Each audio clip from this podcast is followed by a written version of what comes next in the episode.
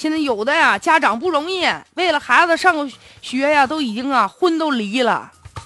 怎么着呢？说北京啊，四十四岁的李某因为孩子上学的问题和妻子啊协议假离婚。那，你这个丈夫李某就说了，说他和这个前妻呀两个人是零八年那时候登记的，就考虑到这个后来生了女儿之后说要上学嘛。所以说两个人就协商说，打算在这个北京海淀区买一套学区房。嗯，看来这俩人也不差钱儿。后来呢，就考虑到了说，在北京他俩已经有两套房产了，要再买的话受影响。后来呢，这丈夫就提出来说，不行就卖一套房子，然后再买学区房。他妻子不同意，妻子就劝让他说，这样吧，说咱俩呢办个假离婚是吧？然后呢，把所有房产过户到我名下，完了你再去买这学区房去。买完之后咱俩再复婚，这事儿不就解决了吗？这丈夫一想，反正行吧，两口子就同意了。结果哪成想啊，婚呢离得很痛快啊，房产分割没有意义吗？但结果离完之后，买完学区房，这丈夫再提出复婚的时候，那你就甭想了。这妻子啊，就把他那所有东西全部给扔门外去，谁跟你复婚呢？现在吧。这丈夫不干了，到法院提出来说要重新分割财产。要说这事儿吧，还真是啊，山路十八弯，剧情大逆转呢。现在这妻子反倒提出来了，说啊，说你要跟我离婚，说咱俩那孩子呀，就是做试管婴儿生的，咱俩感情也不好啊。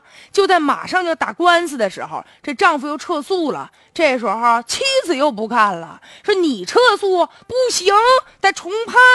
她认为丈夫啊也隐藏了巨额的财产，没跟她说。说她名下在另外一个地方，在霸州还有房产，名下这老公还有四个公司，还有两家公司的股份，还有七十五万存款和一辆奥迪。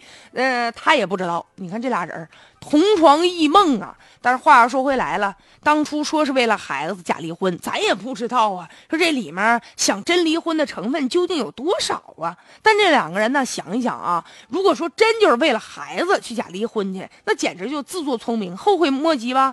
你当初你为了买个房子躲个税，现在倒好，损失惨重吗？其实啊，现在有些人离婚吧，都离出门道来了，有目的。啊，有的为了躲债，有的为了避税，有的为了子女上学，有的为了卖房买房，还有的为了生二胎，还有的为了申请廉租房。总之呢。动机吧五花八门，但不过小心点儿。什么假离婚呐？偷鸡不成蚀把米吧？假戏真做，后悔都来不及。法律上根本就不承认什么假离婚。你不就是想离吗？行，你到民政部门你就办去吧。你离的时候，你当初你们俩这财产怎么约定的？离完领完那个证，法律上那就是真离婚了。你没个声了，回过头了，你再上法院，你再说去，说我们俩是假离婚。谁信呢？离了就是离了，法律上他就承认了，是吧？所以吧，就在这儿也想跟很多人说，这法律不是闹着玩的，是吧？哎，还有的人说呢，说没事儿，我离婚之前我俩先写个协议，对吧？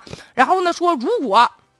你要打呃同意我什么什么目的，是吧？同意什么什么条件，咱就算离。如果你不同意，反悔了，就算假离婚。就这样的协议本身就跟那个闹着玩的一样，这都是无效的，是吧？婚姻法已经规定了，你结婚也好，离婚也好，必须是双方你自愿的前提下，不存在任何干涉。所以说呀，现在你看你离完之后，你觉得你吃亏了吧？只能干瞪眼了。爱情啊，有的时候吧，经不起这种折腾。